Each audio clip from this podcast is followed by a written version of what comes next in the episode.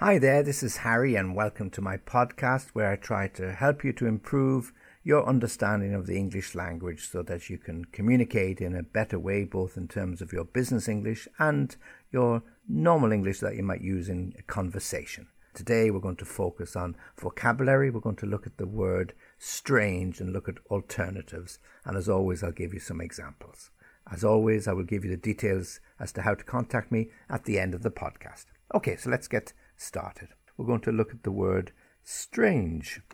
So there are many ways in which we can use the word strange. You know, we can say, oh, that's a strange thought, or he's a strange person, or just simply that's strange. Yeah.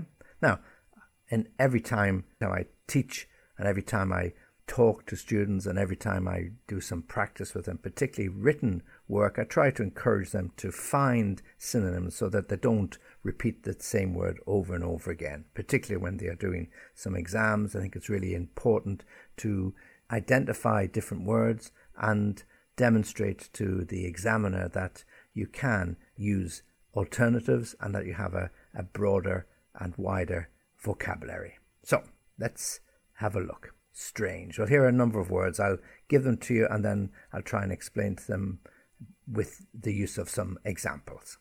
Weird, bizarre, odd, quirky, Q, it's a Q-U, quir- quirky, eccentric, surreal, and it's got double R, S-U-R-R, surreal, and off the wall, and here we got a hyphenated off hyphen the, and then funny. Okay, but funny not in a ha ha ha way, but funny in a peculiar way. Okay, so let me give you some examples. And of course, yes, we can use peculiar as well. Okay, so let's start with weird.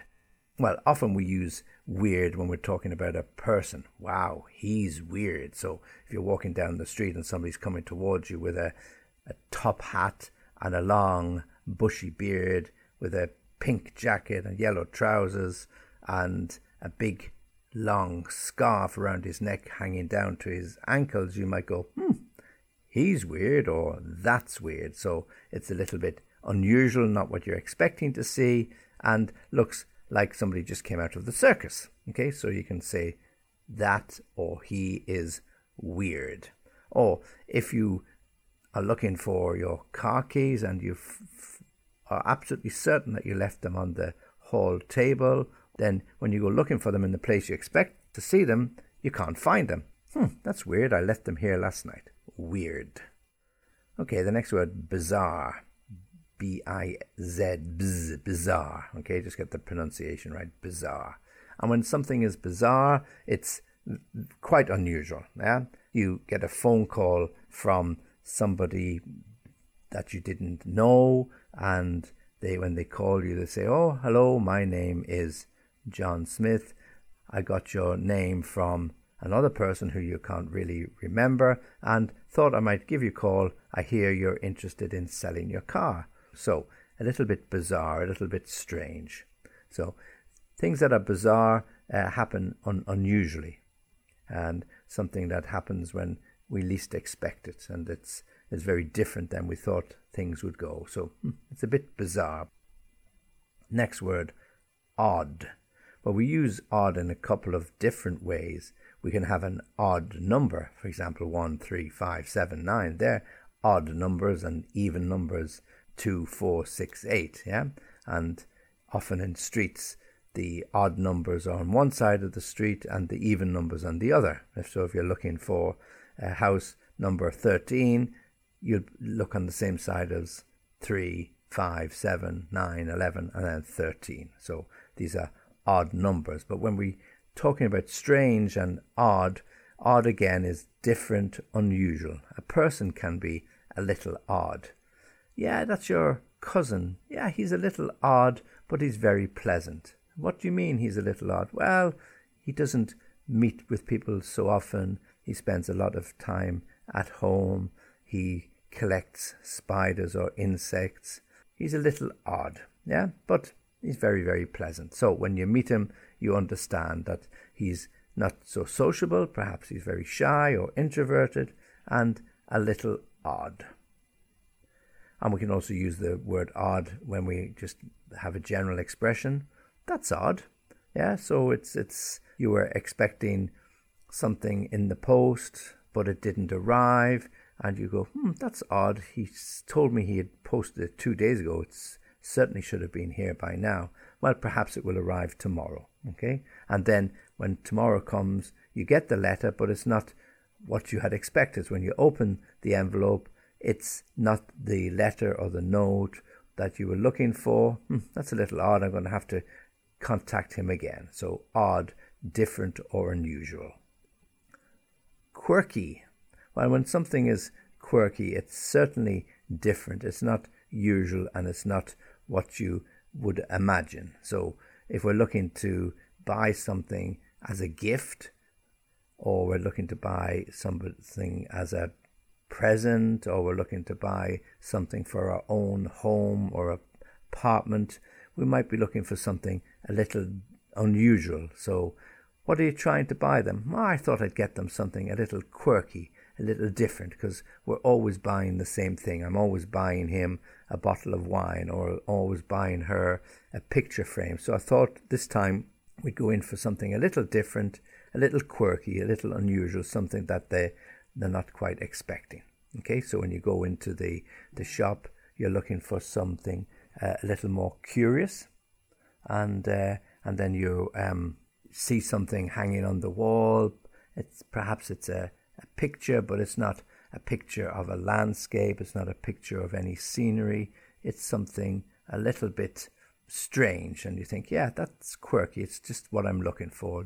It's not something they will expect to get, and it's certainly not something they would get from somebody else. So something a little quirky. Mm-hmm. Gadgets can often be a little quirky, something different. Um, it might be for a particular purpose, like as a bottle opener or uh, something to clean your shoes, but it's not the normal shape or size or design that you'd expect. And uh, we could describe it as a little quirky. Next word, eccentric, just with the pronunciation, ec, ec, like almost like egg, ec, eccentric. And this we often use to describe people, an eccentric millionaire. So somebody who made a lot of money in business many, many years ago, and now he's a little bit of a recluse, uh, somebody who keeps themselves to themselves, doesn't mix with people socially, very polite and pleasant, but somewhat eccentric. He might be eccentric in the way he dresses. Uh, he might be eccentric in the way he decorates his home. He might be eccentric in the type of car he drives, and all of these would indicate or demonstrate or show that the person is different, wants to be different, and in appearance is definitely different. So his clothes might be bright, might wear uh, fluffy hats, might wear bow ties instead of normal neckties, might wear shorts all the time instead of trousers, no matter what the temperature. And somebody go, hmm, he's eccentric, yeah, he's strange, he's unusual, he's different. Mm-hmm. Next word, surreal. Well, when something is surreal, it's almost like you're in a, a dream. It's something that you, you didn't expect, something that you uh, haven't really thought of. And we generally use the word surreal to explain it. Okay, so let me try and give you an example. Uh, surreal can be bizarre, which we've already used. Uh, we can have a surreal feeling.